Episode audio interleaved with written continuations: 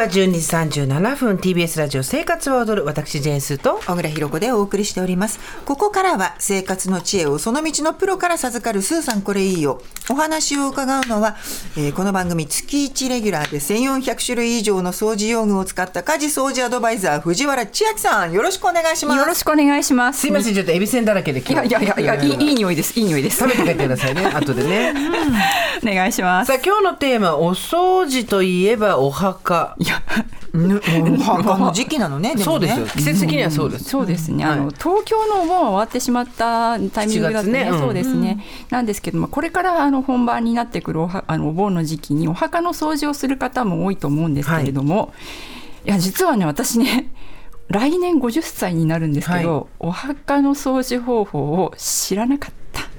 お墓っていわゆるだってこうやって掃除しますって私はもうあの24からずっと掃除してるんで、ええあの、えあれですけどでもじゃあ誰かにやり方習ったかってないしそう。あとお墓って石じゃん相手が、そう。相手が石だから何持ってっても全部負けちゃうんですよ基本的には。負けちゃう。なるほど。グッズが。なるほど。そうそう。だすぐ悪くなっちゃったりするから難しいは難しいですよ。そうなんかタイミングがないと知らないっていうより知れない、そう知れない知れない、知れないってこと。情報にリーチできません。そうあの聞 聞かれて答えられなくてちょっとびっくりしたっていうことで、今回あのね私も知らないことが多かったのでこあの墓石を作っておられる石屋さんに取材して、おお墓をきれいにする基本的な掃除方法を伺ったのでご紹介します。ありがとうございます。あの宗派によってはもしかしたら違う点もありあるかもしれないのでその点はあのご注意ください。はい。あのスーさんっていつもどのようなことされてるんですか？えー基本水洗剤使わず、はいえっ、とお花を立てる筒は銀なんですけど、ええあれは私の中ではえっ、とシャカシャカ中を洗うよりも本当は手間なんですけど、あの砂利になってるんですよお墓の中が。その砂利を中に入れてあのトム・クルーズのココもよろしく水入れてカシャカシャカシャってやるとカクテルみたいな。全部かあのあ苔が落ちるのででそれをジャーってまたやってっていう感じでやってます。ただ問題はやっぱり黒くついたものあと最近のお墓ってええ。場所によってはあれなんていうの？あのプニプニしたのでこうプニプニ？止めるやつ。ああえっとコーキング？そうそれ。コーキングされてたりするからその部分をどうやってあやりすぎると剥がれちゃうから難しいなっていうのがあったりする。そう。いやーなるほど、まあ、そういったところもあのお答えできるかもしれません。はいよろしくお願いします。はよろくお願いいたします。ではお墓掃除の基本一つ目。お願いします。墓石を洗うときはタオルの水拭きのみで OK。私ねびっくりしたんですけど、あのまああのさっきスーさんもお水っておっしゃってたんですけど、あのまあもともとねそもそもお墓の掃除の順番っていうのは、あのまずお墓の周りのあの環境によっては草とかが生えてるから、生えるね。引っこ抜くのよ。そう草刈りから始めて、はい。でまああのはあのこうほうきのような小さいもので履けるようなものは履いて、でそれでお墓を洗ってお線香立てや花入れなどを新しいものに変えるか、はい。あの掃除をして、で最後にお花を立ててお線香をあげるっていうのがこの一つの流れになっているってことなんですけども。あのこの時ねお墓を洗う方法慣れてないと何で洗うの？たわしかなスポンジかなとかって考えちゃうんですけど、はい。基本はタオルを使った水拭きだけで大丈夫だってことなんえー、です。知らなかった。で私も初めて聞いてびっくりしちゃったんですけど、こちらの埼玉県で墓石を扱われている石の上信さんというところのあの代表取締役社長の中田ま中田中田勝さんに伺ったんですけど一般的な墓石の御影石など、うん。ピカピカに磨いてある石の墓の場合は綺麗な、ね、タオルを使った水拭きだけでよろしいと。うん。で洗剤使わなきゃダメなのかな？って私ほら洗剤に詳しいっていうか洗剤オタクでしょ？で思ってたんですけど石が変色する恐れがあるので、あそうなんだ。極力使わない方がいいということだったんですね。うんうんで、まあ、具体的な水拭き方法としてはあのバケツ、はい。タオル水をあの用意していただいて、でタオルを軽く絞って墓石を上から拭いていっていただくと。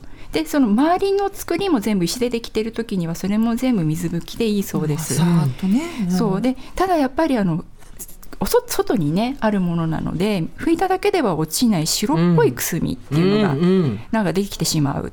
でそういったものは水垢なんだそうです。あの雨粒にほこりとかが混じってであの水の水分あのこうミネラルとかと固まってしまってる、固着しているものなんですけどでこれは中田さんによるとカッターの刃先を寝かせて削ってあげるおとー。落ちるんだそうです。で傷つかないのかすごく心配になるんですけども、基本的に石の方が硬いのであの大丈夫。うんなんですけども、こうあの様子を見ながら削っていってくださいと。そうね。様子見ながら。そうであとまああのツルツルじゃなくてザラザラした素材の石の場合には、あの立ってるところによっては黒ずみはい。苔のようなものが、そうそう。なるなあのる広い、うんあの範囲でできてしまう時があるんですけども、まあ、高圧洗浄機で洗うっていう方法があるそうです。簡単な苔だったら、まあ、たわしとお水を使っていただいてシャコシャコってねであとはあの紫外線焼け、まあ、あの紫外線の話もしたんですけどやっぱ焼けて色が変わってしまっていることもある。だただこれはあの基本的に研磨をしないと元に戻らないので、まあ、あのタイミングを見てプロにお願いするのがベストだということでした。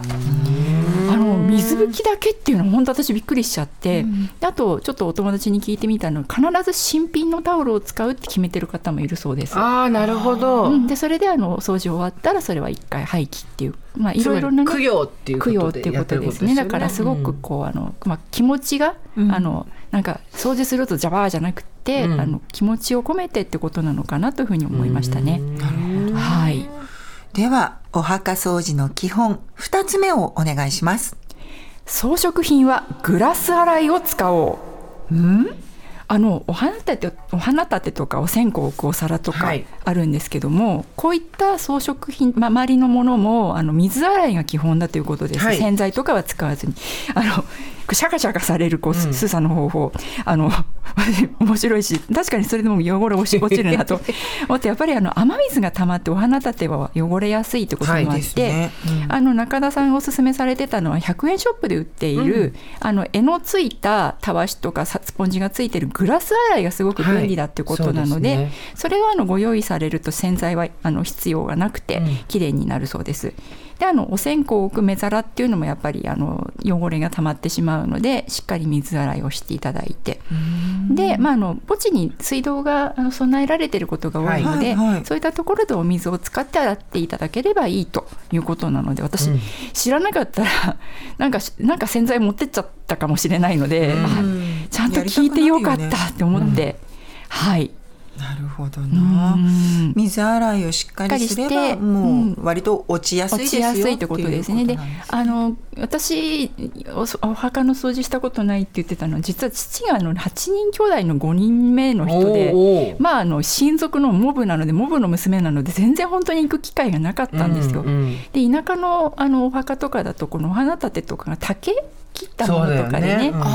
あったりしたのであれはでも新しく変えるのがこのお墓参りの参りのタイミングだってことだったりするので、まあ、地域地域とかねあの場所によってい。ろいろ方法あると思うんですけど、まあ、あの無手活流にやらずに先人に聞いていただくとか、うん。うん。そうかってことがすごく大事だなと思いました。あとあの名前が彫ってあるところがカーブがあってそこにカビがしこびりついたりとかあるんで、溝古い歯ブラシとかであやってる人もいますけど私は面倒くさいんでええ。やってません、おもこれも面影とかわけわかんないでもねなんかさっきもおっしゃってましたけどその濡れたタオルいいよねタオルで、うん。指突っ込んでそうそうキュッてこう拭いてあげるっていうのもすごく、うん、なんかあまりだからこう力任せにというよりは、うん、優しく。そうですね、ん。そうですね。本当そうですね。孤児を思いなそうでがらってことすね。ですね。ってことが大事なんだなと、うん。でも一番はやっぱ草だよ草ですね。あれを取らないとものすごい一瞬にして生えちゃいますからね。ね育つのよね、うん。なんかすごく草が大変だってこともあってなんかやっぱりお盆の時期っていうのが7月から8月に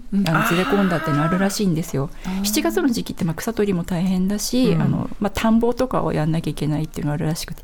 今回私ねあそこまで行ったのはあの国立国会図書館、えーあんまり資料がなくって。そっか。そうびっくりびっくりするくらい意外とないもんだなと思って。へー宗派によってもちょっと違うのかしら。ね。で国立国会図書館まで行って若干見つけたあの資料が初めて見、まあ、それもね知ることが結構あったので、まあ、地域性もあるんだと思うんですけど私はたまたまたまたま多摩の あのたまたまたまの。た多摩市のそういうあの資料がすごく分厚くて厚いものがあったのですごく参考にはなりました。いやーまあねちょっとお参りもお掃除も熱心になり、なると思うんですけど熱中症には気をつけていただいて、本当にそうですね。あの二人組で行くようにっていうふうにも、言われてますので、うんはい、ありがとうございます。ありがとうございます。ということでここまで家事掃除アドバイザーの藤原千秋さんでした。ありがとうございました。あありがとうございました。